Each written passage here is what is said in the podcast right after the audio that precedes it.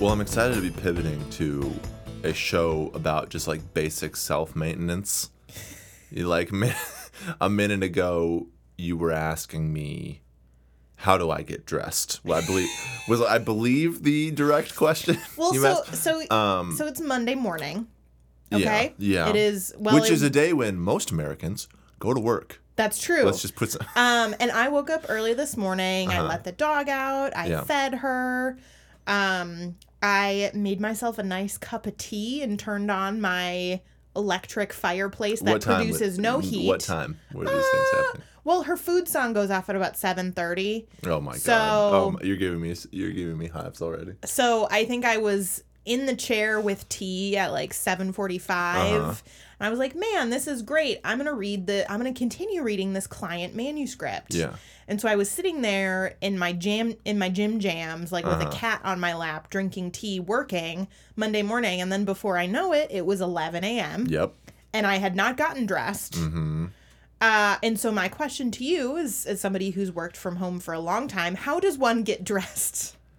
Wow. And how does one Um, remain very comfortable and yet casually elegant while remaining productive? Welcome to this episode of Print Run.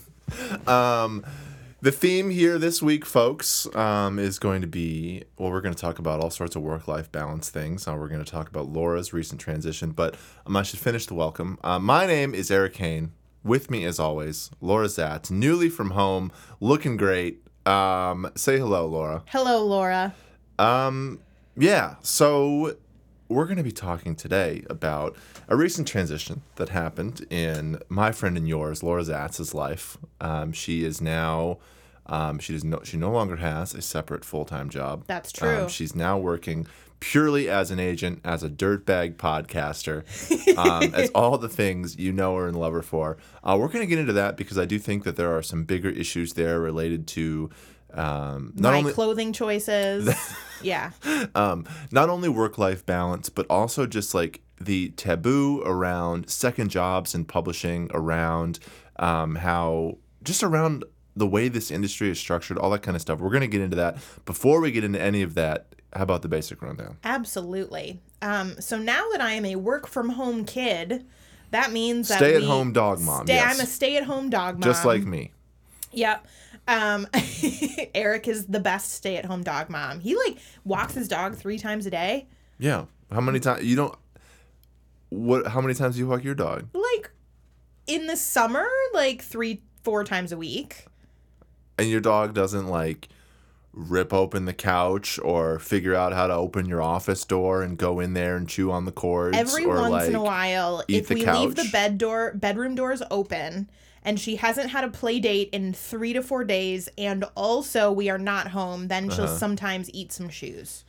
wow But it's a very like specific set of circumstances that need to be fulfilled before she'll eat a shoe. no no the the uh the ceo of my house has made it clear that three walks is necessary um each day so anyway, um, we we're work from home kids now. Um, so that means that in addition to recording print run in the mornings, um, we will also be theoretically getting our special episodes to you sooner rather than later. So our our first ones are coming for you, coming for you. Like like they're they're attacking. Um, they're coming for you on Friday, and we'll have all of them plus the two we missed last week due to circumstances that we will get into on this episode. We will have those also for you this month. just real quick Yes. a thing that i think listeners would be interested to hear um, is that oftentimes when we when laura's doing the rundown um, she often sets public deadlines for things that I I, was do. not aware of. Well, we It's are oh, recording on Friday. We, are- decided we're, like, recording wow, on man, Friday. we, are just getting that out there, Eric, huh? we literally talked No, about it we 20 talked- minutes ago. I know we talked about it. I know we talked about it 20 minutes ago.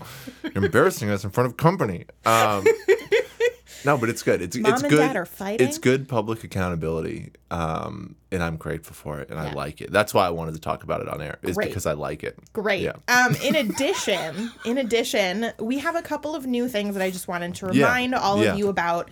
We've created a writers forum. Mm-hmm. So if you um, are a print run listener or you know you're you're established in the biz or just hoping to get into it or you just are you know looking for a community or a place to get your questions answered you can join the forum and kind of the there there are spaces where you're meant to have direct access to us in kind of long form anytime. But there's also a lot of spaces where you can find critique partners or ask for ask for edits on your first pages or on your query letter or about anything else and we've had a pretty awesome group of writers already who are brought together by um, a, a single genre like go off and create a slack accountability channel and stuff like that so um yeah so it's it's ended up being a pretty cool place we've got over 200 people there I right think it's now actually substantially more than that too. I think we're closer to 250 or something right So- now. i said over Yeah. 200 Well, I just mean like we should give like no. I mean yeah i haven't checked in it's a bit. good. It actually is a really robust community now. You should definitely join Yeah. if you're thinking about it. Um, so if you can't figure out how to join it, that's okay. Just email us at printrunpodcast at gmail.com and we will add you slash I will add you. Um, in addition, something that makes my skin crawl a little bit to say it out loud, but I feel like we have uh, should mention it anyway. We have a Ko-Fi. Which it's it's uh it's like if you are um not really in need of our special Patreon episodes, but you want to throw some support our way or say thank you for the work that we're doing and help fund all of these other initiatives, you can send us a one-time money by buying us a Super Moms coffee. That's right. Um, so they're in so so the gifts are in three dollar increments. That'll buy you two Super Moms coffees. That will. So Though frankly, Supermom and I, we're on the fritz right now. Really? Um, because one, they refuse to sponsor us, and two, I'm a thermos guy now. I've had my need my needs met elsewhere. You know, you can So- bring your thermos to Super America, which is now Speedway, and, And get your Super there Moms and coffee. fill up the thermos, and Yeah. then just walk out, and they won't see it. Well, yeah, mm, you still pay. You just aren't using a styrofoam cup. Mm-hmm. Um, anyway, uh, we would love it if you bought us some coffees. So you can go on to ko-fi.com slash printrun and say thank you that way. Okay, now So I want to set this up for you Yes. a little bit. I want to provide some context um, before this is going to be an episode that I think largely revolves around um, your recent decision, your recent choice that you made, one that um, I think is very bold, very good for all the goals you and I have I'm a brave profession- little toaster. You're a brave little toaster, Laura. uh, but like before we get into your specific story, I want to talk a minute about why I think it's so like watershed, why I think it's so interesting, all these different things. Um, and that is so essentially you decided because you've been up until now always have been an agent and also you've worked full time elsewhere. yes. Now, um, that is an arrangement that many of our listeners probably hear and think, wow, I didn't know that about Laura, or wow, that sounds really strange. And what I would tell you is that it actually isn't strange, um, in that many agents, you know, are absolutely working other full or part time jobs in order to make agenting work, right? And so that might sound strange, but think of the math for a second. Agenting is a job that is commission based, right? There's, I mean, I guess there are places that offer salaries, but by and large, it's a position that features mostly just, you know, you get paid when authors get paid, right? You get paid when you sell books. And what that means is that it's not a steady paycheck. It's not a, um, one until you really get rolling, right? Which It's is a like significant investment in time yes. until your authors can make you a livable wage. Now, what it also is, so that makes sense. And anyone in a vacuum, it would say, okay, so you do that, and then you also do some other work alongside it so that you can make the whole operation tick until agenting is mm-hmm. rolling at the level you'd like it to. But agenting, as part of the literary establishment, as part of publishing in the way it likes to see itself, involves lots of notions of what I would call like professional class prestige. If that makes explain explain what you yeah, mean by well, that. what I mean is like it's considered a fancy job. You know what I mean? Like when you think of when people picture, I mean, maybe not now, but there was a time when the literary agent was someone you saw as like a mover and shaker in high society New York or literary society New York. You know, someone who knew everyone, was at all the cool parties, was, you know, always there in the, you know, the nice sweater drinking the cocktail. You know what I mean? Like it's a position that I think carries with it a lot of like a lot of imagery, you know what I mean? And what that means, and that still I think is largely true in a lot of circles. And what that means is that when we when the reality no longer fits that, which is to say that lots and lots of people have to do things like work unrelated jobs outside the industry just in order to afford being a literary agent or things like that, the incentive becomes to keep that quiet, right? Because You don't it- want to tarnish the shiny prestige want that to- you get that you feel like you want to maintain because you want to attract good authors. So let yeah, so let's game that out for a second. Yeah. Let's say that I'm trying to, and I do, and so let's not say let's really look at examples from my life and Yeah. your life and, and many other agents you know and love and see online.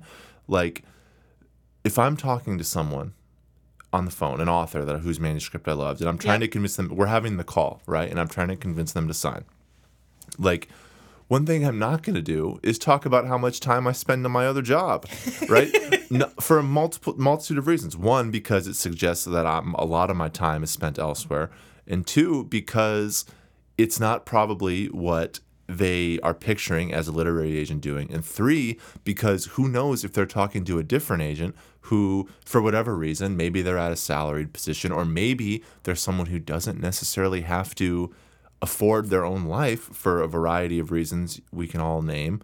Like maybe they're dealing with some they're my competition in this little beauty contest is mm-hmm. someone who who is working full time and so you can see how it's and i remember we did an episode very early in the show with jess sinsheimer. Mm-hmm. And we talked a little bit about this right? Like we talked about that shame in working more. And we're going to talk about that yep. in a minute. But like the point is that the second job in publishing, whether it's and I, and I know that we hear it, I think mo- most people at this point understand that like lots of writers do other things. I still think that many writers are embarrassed to talk incorrectly by the way. Like there's no nothing wrong with it. Everyone is doing it. But lots of writers like feel a little bit like sheepish about talking about the other work they have to do in order to be a writer even like established published ones. Um, but that stigma really exists in the agenting world. And so I want to loop that back around now, Laura, to your life, Yes. to your recent decision after and just talk us through what made you decide now is the good now is a good time to to just dive headlong into it. You know what I mean? Like to to do the thing. Yeah. Um so I think I think to really start with that, I I should go into a little bit deeper of a personal history like Yeah. 7 8 years ago. Um so I like most white agents um was an English major or a creative creative writing major. I was an English major. Um and I I'm really really lucky that I come from a family of successful artists.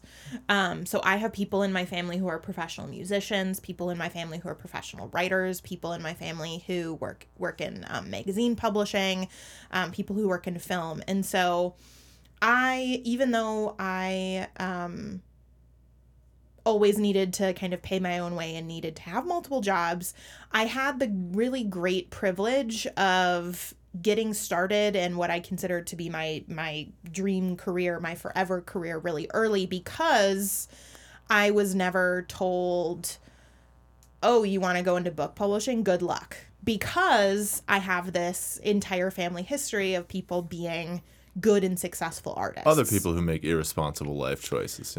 But being really successful at it, right? totally, yeah. So, um, so, so in that case, you know, I had, I had a lot of support. I never really needed to kind of justify it or whatever. So I jumped into it and I did it. Um, when I graduated from college, I, well, I should actually mention that when I was in college, I also had the great luck. I'm not even going to call it a privilege. It was luck.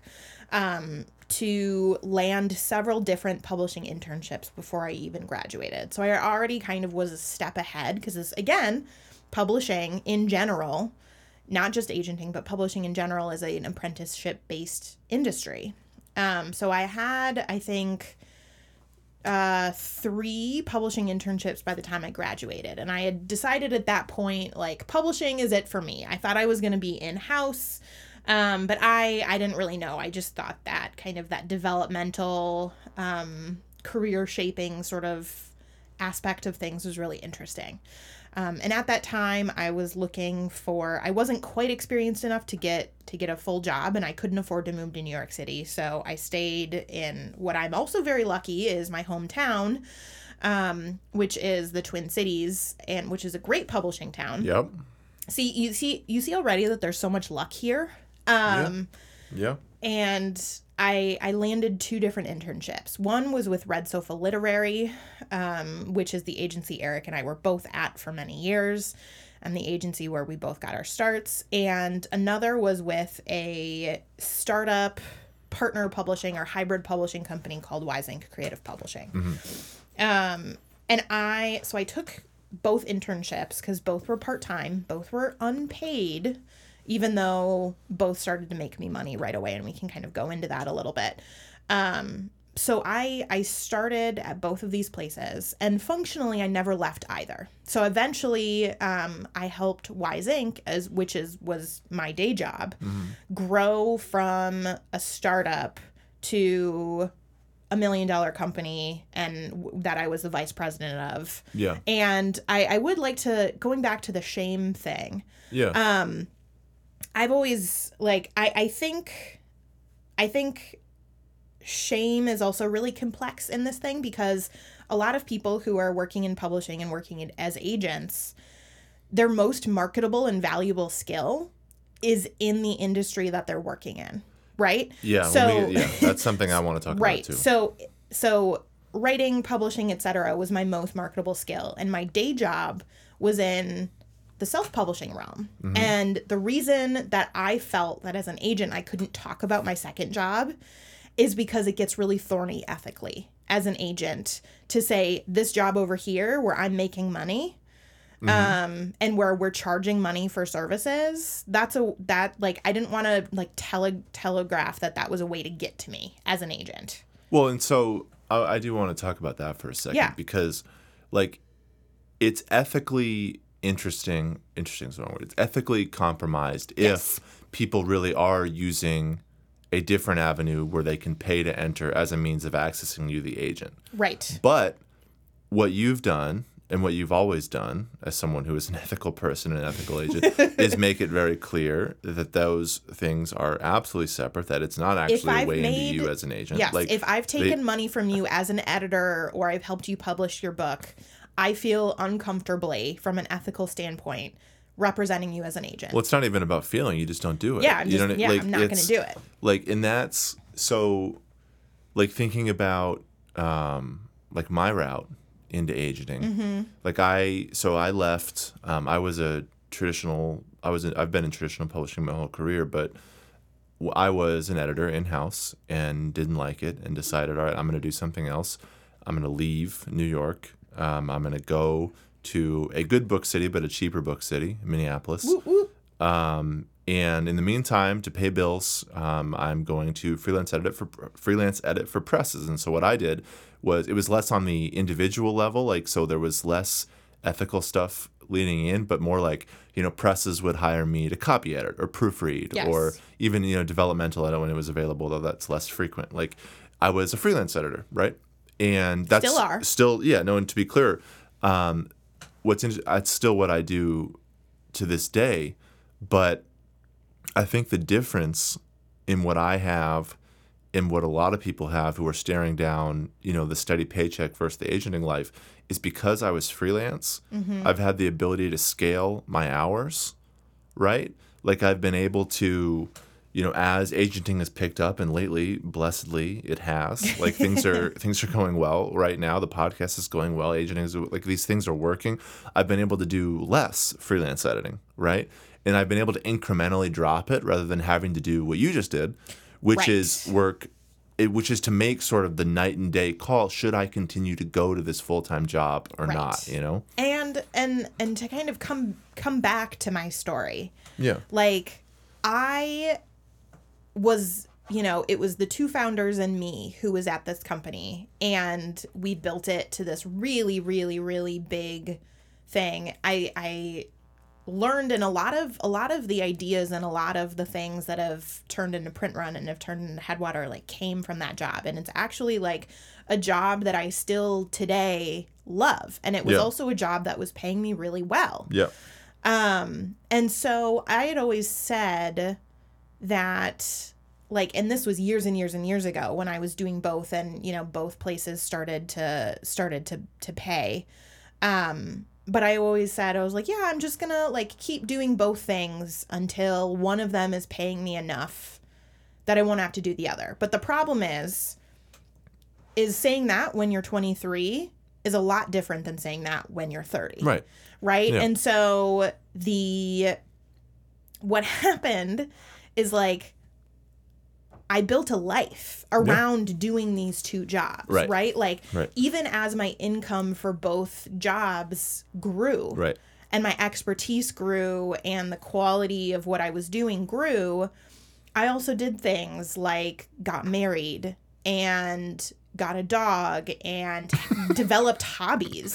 That where, like, classic professional decision. I know, and and and like truly, it it was um you know it was really one of one of those things where I I just I'm remembering this day really really crystal clear. Like when I graduated college, I was I was 22, almost 23, and I was you know hip deep already into publishing and I kind of until I could make ends meet with with just the the agenting Right. and and and Wise Ink I did some freelancing, I did all this stuff and I was just really really honing these individual skills, Right. right? Right. Like I have not worked outside of publishing since 2011. Right. Um So how long have you been, how long have you been an agent? uh I've been an agent since November 2013. Yeah. Um, but I haven't worked outside of publishing since 2011. And because of all of the hustling and the side gigs and all of that I was doing, and I remember this very clearly, I moved back to the city, and most of the people that I knew when I was living here full time, I didn't, I weren't here anymore, and I just didn't have a lot going for me. I wasn't dating anybody. I wasn't, um, like I just, I just didn't have friends. I didn't, whatever. And I remember I moved into this apartment that I couldn't afford. Um, but it was totally worth it because I ended up meeting my husband who lived down the hall. Um, but I, I was living in this apartment that was this incredible apartment I couldn't afford. I was working from home, doing a million different things, trying to like make 200 bucks here and, you know, 100 bucks there. And um, I woke up and I was working and I was having a really good day at work. And, you know, eventually it came time to go to bed. And I went to bed and I just remember laying there thinking, I am so tired and I didn't even do anything today. But then I looked at the clock and I realized that I had been working for 14 hours straight. Yeah. And the thing is, is like that is eminently doable when you are 23. And when you're almost 30 or you know you you have things in your life you you know your Yep. life expands right Yep. your life grows you make you make a life Yep. all of a sudden you can't work for 14 hours anymore And so I want to I want to take that specific concept, the just raw amount of Mm-hmm. like and this is something so just to to get wider again here. Nearly every agent you know is doing something, some version of this math, right? And They- editor. yeah, yeah, yeah, yeah. No, like they are all like I've done it, you've done it.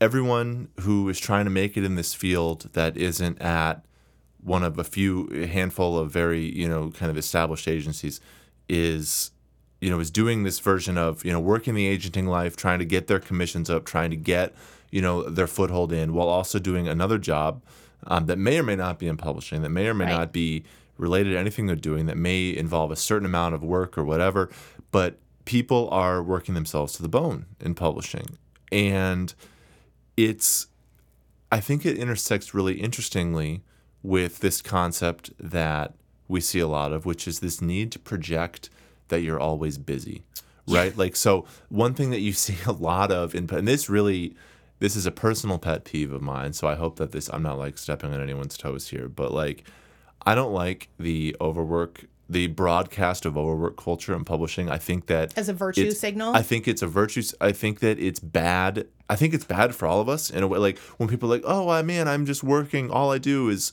is work, and all I, you know, the only thing I ever do is you know edit and do these things, and I just that's just how it is." Like, and you sort of glorify it in a way that one I'm editing on a Saturday night. well, one, yeah, exactly. One, it suggests that it's like it, you, you know you're you're doing it to broadcast that you are a good studious hard worker, right? But you're also what the residual effect is that it normalizes that, and I would hope that we could all agree that everyone in publishing and no one has this right now but everyone in publishing deserves work life balance. You know what i mean? Like i don't I'll, I'll just say it you know what? Uh, fine.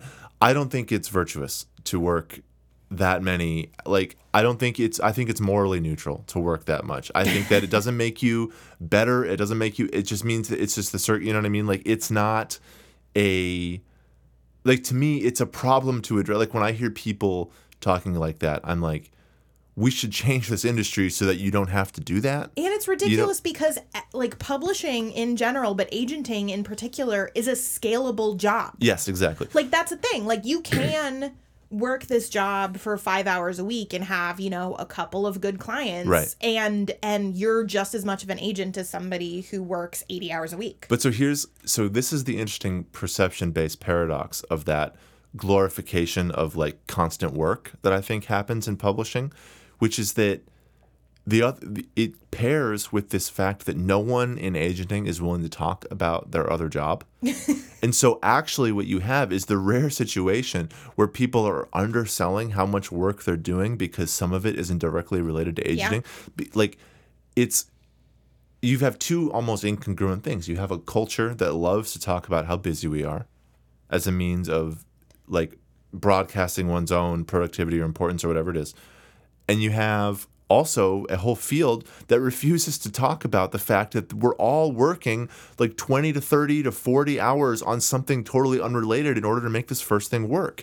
And my point is like let's talk way less about how we're how like good it is that we're working all this time on agenting stuff and way more on how much we all have to do in order to even afford agenting.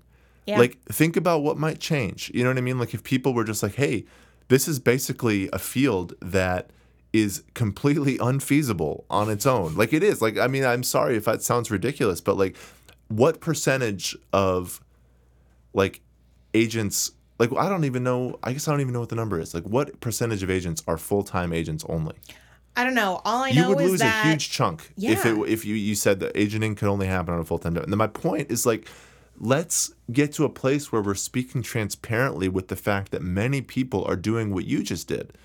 And like we we put out a thing the other day because you know we were supposed to record last week and we just we simply couldn't like I came I even came over you did. and I sat down and we were just burned out and Yeah. it just didn't work and we were just like we I actually what what we ended up saying was that this is a podcast that stems from conversations you and I have about but it's what it's always been. This is a show that springs forth from the fact that you and I are constantly talking about the industry and and books and whatever other writing related thing. And what we realized is that like over the course of the last week since the last time we recorded we just hadn't had any conversations. No, we had because nothing to do with. Because we go had off been of. swamped with other things. And so it was like we could fake it or we could just be honest with ourselves. We could just assess the situation for what it is.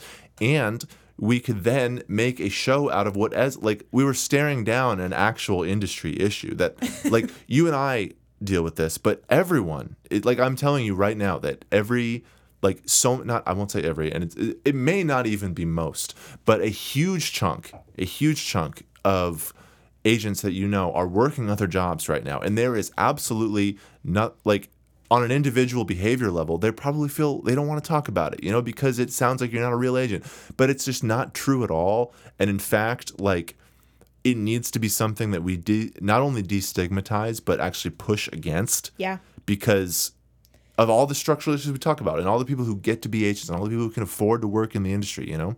And now, so like this is my sixth day yeah being, you know, my own day job, right? Like with Headwater as my as my day job. And um so I, I just kind of want to like take all of you through exactly what happened. Yeah. So as as you know, both Eric and I got married, not to each other. Um, we got married at Which the end like of confuses some of you. Well, and it was within it two off. weeks of each other. like, come on. and we got Yeah. engaged within one month of each other, and we bought Yeah. a house within three months of each Yeah, other. yeah. We're just on a very strange parallel timeline. Yeah. Um, but we both got married, and you know, like that is something to settle into. We both got jaw, like we both got dogs. That's something to settle into, and just kind of like my life grew. And so what that meant is even I was like a really really deep editorial agent and I was signing people left and right when I first started and was like full of energy. And then as my life got bigger and my day job got bigger cuz again grew into an over million dollar company where I became the vice president and had people working under me and had manage- managerial duties and that sort of thing. Yeah.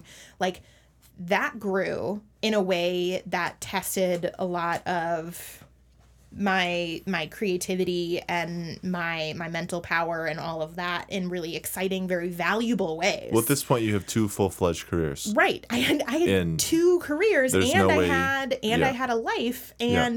So what what i found i was doing is i very often like i became the type of agent i didn't really want to become and i don't want to say that i was like a bad agent i just was no longer You weren't you. I wasn't me. I wasn't me. Yep. Mm-hmm. So like there are a lot of good agents out there who aren't, you know, like doing eight rounds of developmental editing and doing all this other stuff and they're very good and they're selling their books and they're doing their jobs and I was still doing all of that. I just wasn't like I had signed people with the understanding that we were going to be in a certain level of communication that this like Mm-hmm. like that the working style was going to be different and just by virtue of my life changing It was that- difficult to maintain that. it was difficult to maintain Yeah. it and i ended up not Yeah. doing it and taking into account you know things like donald trump being elected and you know like my depression coming up and seasonal affective just like all this stuff right like the whole point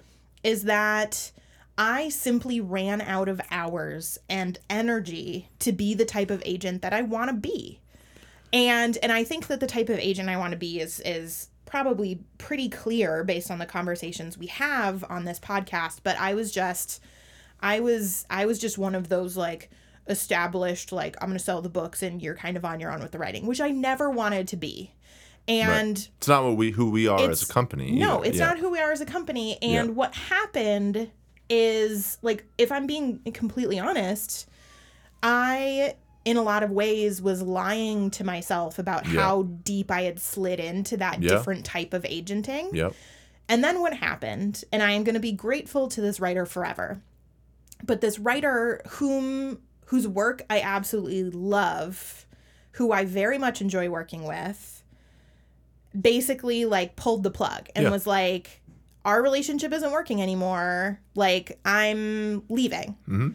And I completely understood it and it's a bummer because I love this this author's writing and I you know I hope they still think We good wish things them about well. me Yeah. and we It- wish them super well and like I'm I'm really excited to see who they end up signing with but this author was like this isn't what I signed up for anymore like Yeah. you're selling the books Yeah. but like I want to I want more of kind of an editorial partner I want more Yeah. I want something else and in that moment like i i got the email where and you know to be clear this is this is a point where i say for those of you listening it is completely business as usual for people to leave their agents Yeah. or for agents to stop working with a writer or Absolutely. like this is completely like normal this is not like this is the first time this ever happened No, no, no. This is anything. the thing that happens in the industry all the It's time. it's just totally- interesting how it affects. So yeah, and so this is hap like whatever, right? This this this is part of doing business. And so but something about this particular moment is I you know, I I reflected a little bit on our working relationship and I realized, "Oh, wait, I don't have the like I I just I can't do both of these things anymore." So the idea uh, to re to recap had always been keep doing this other thing until I am making enough money or I'm successful enough or whatever that means. I didn't really have a marker in place. Um, till I have enough to to to agent full time. But the problem is is I loved this other job. I loved the people I was working with. I got really used to the money and the benefits. Yeah. Like, Yeah. you know, all of this stuff happened. Um, and then I had a wake up call. Yep. And so I made that decision. Actually, I made that decision in the morning. I told you, Eric, immediately. And we ended up like going out for happy hour later that night to kind of like process emotionally and talk about the next steps and what that would look like and all of that. And we decided I was going to kind of because this was an immediate like it there was no hemming and hawing. There was it was just mm-hmm. I woke up in the morning, I got that note and I said, "Oh, I'm leaving." Well, and so I want to talk for a second about Yes. the like the factors that let you get to that point because like it's a couple things. One, you're how many years into your agenting career? Seven. You know what I mean? Yeah. Like things are working.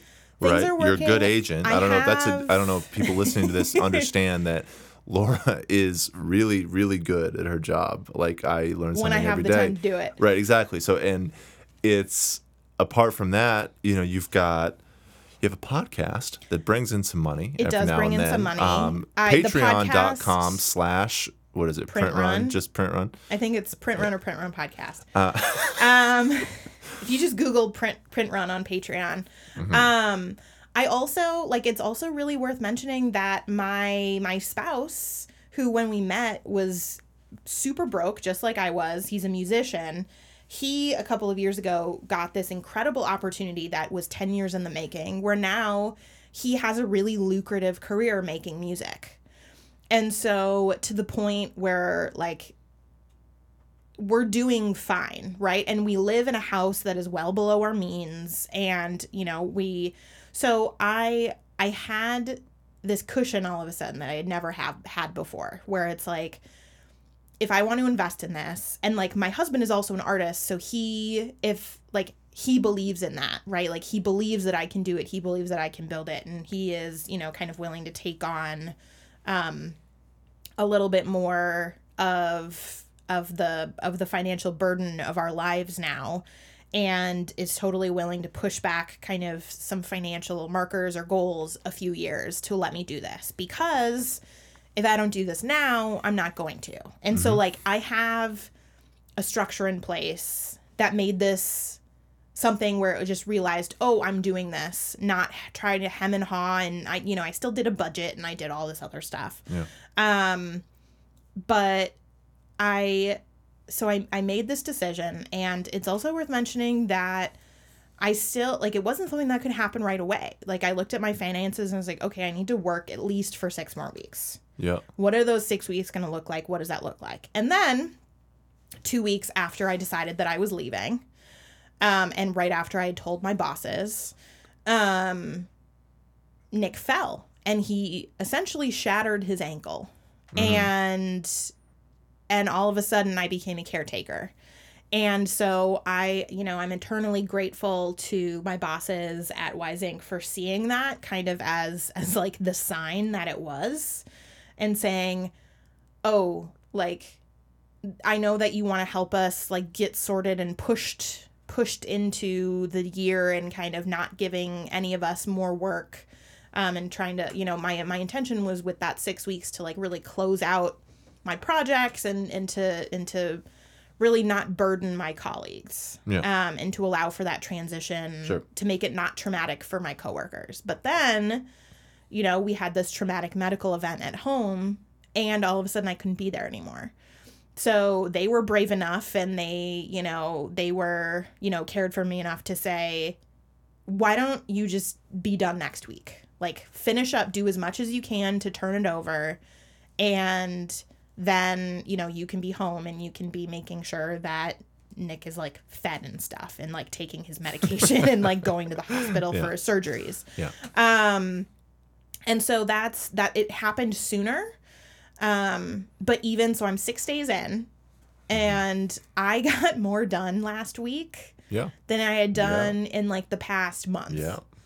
and like i i woke up this morning monday morning and i i started work before 9 a.m and i was excited to i didn't feel a pressing dread checking my email Yep.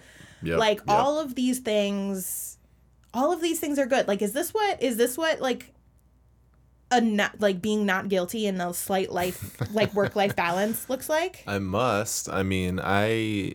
So, like I said, like my, we're, we're not going to get into everything I do, but like, in a nutshell, I mean, I, you know, I freelance at it to the degree I need to on months where agenting isn't paying as much. You know what I mean? Like, it, it's flexible, right? And that's kind of the thing. It's like I'll, I'll never have to make that Choice. that big giant on or off choice for the full time job because I can just take or I can take on or decline a steady stream of freelance projects as I need them, you know, from presses, from other people, like, you know, as it relates. And so, like, but what you're describing, yeah, it's like when on a given month when agenting really does pay all my bills and that's all I have to focus on, it is remarkable how much better I am at it, how much more And I you- can how focus good on you And, feel? li- and like, let's just keep in mind for a second that you and I are not describing a hobby.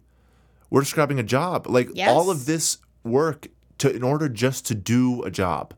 You know what I mean? Like it's Yeah. not as though this is some frivolous thing. This is a necessary cog in an industry. And it's like surely there has to be a better way to organize around you know, I just I get frustrated knowing, especially like when you think for even five seconds about like who can't swing this stuff and like who you know doesn't have the leeway you know to make these things work. And it's like this is it. This is where the rubber There's a- meets the road on that stuff. There's a And- lot of things that had to come together yeah for me to first of all do this job, but second of all to be able to leave right now Yeah. when it called for it Yeah. because I like you know, I realized a little bit late, I'm a little slow on the uptake, but I did realize, you know, with with some time to spare that I I I was on a path that was diverging and I had to pick one. And you know, like it's one of those it's a very it was like a very joyful moment because I I I very much you know, loved both paths, but I I've spent 7 years building this Yeah. thing on my own and now I'm building it with Eric right and it it kind of like and i i am very i hope a lot of people are like this but um i think i think a lot of agents will have to be like this but like i i get a lot of joy and mental stimulation from challenging to see what I can make from nothing. That's kind Right. of what print run is. That's that's what definitely we, what, what, we've Headwater done is. i mean that's what we do yeah And so like that was kind of the same thing with leaving Red Sofa. Like we left Yeah. not because there was a problem with Red Sofa, but because we said, well, what can we make now? You know what it is? This is honest as we'll ever be. Agenting is hard in terms of structural stuff. Like it's Mm-hmm. a difficult thing to swing, and it's like if we're gonna take on that challenge, if we're gonna do, you know, if we're gonna do this stuff and try to make a real living out of it, we're gonna do it on our terms. Yeah. You know what I mean? Like we're gonna do this in the manner and the ways in which we think are right, and we're gonna, you know, if we're already like if our fate already like hangs in the balance and by a thread, we're gonna be the one steering. You know what I mean? Yeah. Like, and so it's yeah. I mean, that's just, and here we are. You know That's what I mean? it. Like we're doing it, and we're it's gonna. It's going to continue to improve, Yeah. and because we're both working at it, and I'm going to be able to take on less freelancing, and you're going to be able to, you know, ramp up, and like it's it's it is what it is. I mean, we're gonna we're gonna make it work, just like anyone, like, and we tell this not because we really want to talk about ourselves, because I assure you that anyone, any writer listening to this, any agent you're like thinking of querying, paying attention to whatever it is, is doing some version of this math. Yes. They absolutely are. Always. Like- Every single like, day they are doing this math. They're figuring out what's the balance. How can I swing it? How can I do more agenting? And so like it's and I just think like such a key part is destigmatizing Yeah. The part where everyone is having to make the math work.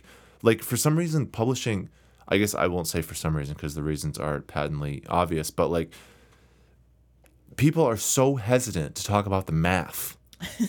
And it's like, well, no, no, no. It's people. We, only- don't do math, Eric. we have to talk about it because that's the only way it's ever going to change. That's the only way there's ever going to be any Yeah. transparency. There's the only way it's ever going to be something that we all can kind of come together and make work. And so, and there i mean there's there's a lot of things that like I, looking back on this, I mean, I'm only six days out, but Yeah. really looking back on it, I really don't think that I would really change anything because having that kind of unintentional scale down of that highly developmental kind of um, commissioning style agent that that I was at the beginning and I hope to be again this year um, what that allowed me to do is is really exciting things with my authors. Like I've got um, comic books in the works now. Yeah. I'm doing IP, which is kind of work for hire Yeah. with a lot of my with a lot of my authors. So like there there are ways to you know there are areas of agenting that I really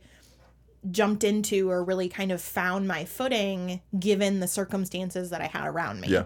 And so now I'm coming into this with more time, more energy, but also knowledge about those types of things. Whereas if I, you know, had been a full time, you know, completely well rounded and well adjusted agent this whole time, probably would have kind of written things like IP off. Yeah. Um, but you know, I'm yeah. So I I think I think um when I first when I first quit uh, you know, and some of it I have to admit is definitely um it was definitely like fatigue from caregiving and a lot of like Yeah. stress in that Sure. manner. Um but I, you know, my first instinct was not to talk about this. Yeah, because we're all trained not to talk about it. And and like, you know, you and I were doing three jobs. We were doing print run, we were doing agenting, and then, you know, you had your freelancing, I had I had my other publishing job. And and we kept those separated and t- because and I think I didn't want to talk about it because print run our expertise theoretically this is not true but like our expertise comes from being agents whereas really like our expertise comes from like paying attention to news and critical thinking um and like having recording equipment but i i think there you know i read a thread on twitter about somebody who was formerly an agent and for all of the reasons we just kind of talked about figured out and was brave enough to realize that agenting was not for her and really like what she needed to do was editing. Right. um and after that you know like i think about people who aren't as lucky e- either in their family circumstances or their financial circumstances or in their educational circumstances as me and thinking about you know i don't know if i can be an agent or i don't know if i should apply for that job because i have to work at this you know this other thing or i'm a barista at this coffee shop or i'm a bartender on the weekends and so they're limiting themselves because there is that idea yeah. and six days into full-time agenting bull that's bullshit i think i think that's the big thing Yeah. and so in terms of writers who are listening to this i hope many of you are heartened with regards to work-life balance and the the time you're investing in your own careers but I hope that that also kind of feeds into to how you're thinking about your agent and what you want from them. You know, like fundamentally be really honest with yourself about the type of agent that you want, the type of work that you want, and if some of that changes, there's there's probably good reasons why and Yeah. it's, you know, and that's just what happens. I'm thinking now of like that stigma of how reluctant anyone is to talk about the math and how like so often it just doesn't line up and how like I think even when publishing is your full-time job, how it sometimes doesn't even work for the people you're working for. Like I remember when I was an editorial assistant, my first year working there, they sent me uh, they sent me to a conference in Washington D.C. and the rules there like they wouldn't give um, editorial assistants um, like we didn't have access to like company cards or anything like that we had to you know make our own arrangements and get And re- and get reimbursed. reimbursed weeks later now the problem with traveling to and booking hotels and travel and food in Washington D.C. is that it's a lot of money, and I I didn't have it, and I remember like you know trying to make this work, and like I asked if they could give me the I like tried very hard to um, Get the card. just get the card, and I was like trying to be as honest as I could. I was like, look, I don't. Like I don't know what you think I've got, but I don't have enough to front the money, and I know like I've I can't carry this on my credit because I card know for two months. because I know that lots and lots of people are dealing with this crap who work in these kinds of jobs. But like they sent me to a thing and I blew through what was in my checking account to pay for it. And you do that, you make that kind of calculus because it's like you don't want to get fired, you don't want to ruffle your boss. It's my first year there. You don't want to do any of that. And plus, they're gonna reimburse you at some point. You just gotta hold it. But are they until paying for your credit card interest? and like then, yeah, no, I not only it's not even about interest. I maxed it out, and they so at this point, like in order to pay for the hotel, like I had to like I was through it. I was incapable of spending any more money. You know what I mean? Like not even fake money, not even credit, not even anything. And I'm sitting there and then I'm emailing my boss and I remember having to essentially beg my um the I was an editorial assistant, the editor that I was working for. I had to basically say I'm out of options. I need you to put this next night of rooms on your card and you need to, and so that you can get reimbursed for it. Because like he's you know which isn't such a big deal you wouldn't think because he's getting reimbursed for it too you know? But like i remember having to ask that and i remember having to apologize for that to him. Because you felt like you needed to apologize, or he no made because you. and i remember being told yeah let's just not have this happen again was what i was told. And it's like have what happen again man like You're paying me twenty seven thousand dollars a year Me, like I live in New York City. I am paying to go to work. You know what I mean? It's crazy, and it's just. But like you can't. The amount of in a sane industry, in an industry where labor had any power, which ours is not, you would be able to look at that and simply flatly refuse and say, "No, this is crazy. I'm not doing that. You can pay if you want me to go somewhere. You can pay for it first instead of having me like do this thing." And that would be the end of the story. But that isn't what happens. And, and on top of that, having to talk about it and having to like do that negotiate, it puts you you know, it doesn't make your boss happy, it doesn't make your publisher happy, it doesn't make it get puts you at a disadvantage professionally because you're not someone and I know like when we had that episode like I'm tempted to go back and listen to it myself with uh, Jessica Sinsheimer. Like she talked a lot about you know the shame in having to talk to other agents who would tell her things like well if you valued your career you would make this sort of upfront investment and things and things like that you know just these these lines that are just disgusting to hear and they're so prevalent and it's it just has to change you know like it has to change and the way it changes the first step the very basic first like it's not even a step it's not even taking a step just acknowledge what the problem is and that means talking about our situations you know what i mean like Yeah. and I have a very distinct memory of eating my neighbor's like peanut butter filled pretzels for dinner one night because I didn't have any. I didn't have any money and I didn't have any food. it's just like i just think that nothing is go- like the first thing we need to do away with and this is just like you hear the, in like political discourse a lot like the concept of the temporary temporarily embarrassed billionaire right? Like these people who are you know they're poor they're working class or whatever they are but they because they believe that any minute now they're going to be rich they're going to be managerial they're willing to like vote for you know conservative policy or something that favors upper classes even when it hurts them you know because soon in their minds they will be a part of that class.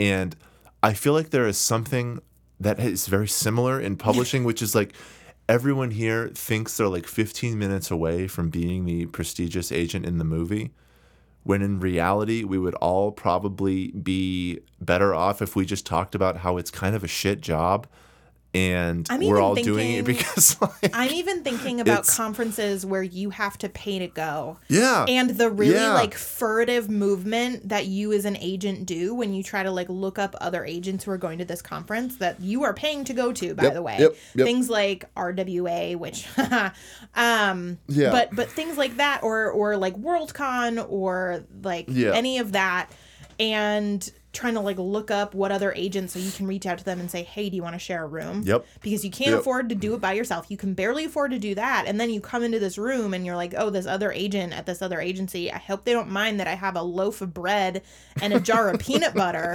I just think like it's so much could happen if people would just display basic amounts of solidarity. Like if every agent at a conference was like, pay us or none of us go. You know what I mean? Like things like that. Like that would that's the kind of I stuff mean, that could you work. and I. So it's- so this is maybe know. seven years too late, but Yeah. you and I have started defining the terms at which we appear at conferences. Yeah. That means Yeah. that you know, like there we've we've talked about this before, but there are kind of inherent problems with the pitch setup, and it's it's yeah. So so we do consultations. We don't do pitches. We require payment. You know, and, and like, and we're willing to you know put in added value or extra work, and it's just amazing how my income this year will change as opposed to like last year or the year before because I'm simply asking to Yes. be paid. Yes. Absolutely. We had that we've had that happen multiple times this year where we're like where we've gotten kind of the typical conference pitch and then Yep. instead we've just said actually we're gonna need this. We're gonna need money, and, And they this, s- this is what we this is what we're gonna do. We're willing to do more work. Yeah. We're willing to speak with But- more people. We're willing to do but all you've of to this. pay us. Yeah, and it has worked. It's worked. It's I mean it's And- worked and that's the thing is like because you're the added value, right? Like Yeah. it's it's this whole thing, but but that is something where Yeah. you are actively encouraged in certain agent spheres from Yeah. doing. Like the Yeah. AAR doesn't allow you to make Right. money on conferences. Right. Right. And we've done whole episodes about the we did, we did do an entire episode on it but like it's i don't know like the point is like between your story and many others who have it more difficult and all the large scale issues that relate to you know the industry as a whole like a lot of this starts just by talking about it a lot of it just starts by like here is the position i am in how can we help each other how can we Yeah. and you know, I you know when you announced that you were, you know, when we were talking about it the other day on the internet, like a lot of other people jumped in, a lot of other agents that we know and are friends with or talked or are like online acquaintances with, like jumped in and were like, hey, you know, I'm working through something like this too, and it's like, yeah. We know you are. Even if we don't know your story, we know that we know conceptually that you are, and we want to hear from you. And we everyone should want to hear from each other about this stuff. And it's like we can change some of this stuff if we actually know what's going on, you know? Yeah. So I'll I'll kind of leave it with this. Um, Print Run is in a lot of ways has the ability to function as kind of an a an anonymous um, platform where we can sort of trumpet solidarity or ideas or that sort of thing. So like if you are an editor, if you are an agent, if you are a writer and you are struggling with these things, I'd be really, really interested to keep this conversation going, whether it's on the forum, whether it's on these episodes, and really kind of talk about it because I think that, like we've been saying, the first step is to normalize it. Um, so entirely anonymously or not, if you choose, um, you can definitely send us your stories or send us your takes. We're at printrunpodcast at gmail.com. Um, I will definitely be updating all of you on my brand new caftan choices as I become uh, a self-employed lady of leisure. And it's not there's no leisure. It's mostly just reading with a reading manuscript with a cat on my lap. Um, but Eric already has the uh, the market down on cable knit sweater, so I'm gonna be finding my own look. Um, and I would love I would love to hear about yours. Um, so with that, I want to thank you. I am uh, really excited for where we're headed and I'm I'm you know I'm really happy that all of you are so welcoming and wonderful enough to to make me feel brave enough to yeah. feel comfortable talking about this because it's something that I've been told for you know since 2011 that you don't talk about. Yep. So, okay, with that, thank you and we will see you next week. Bye.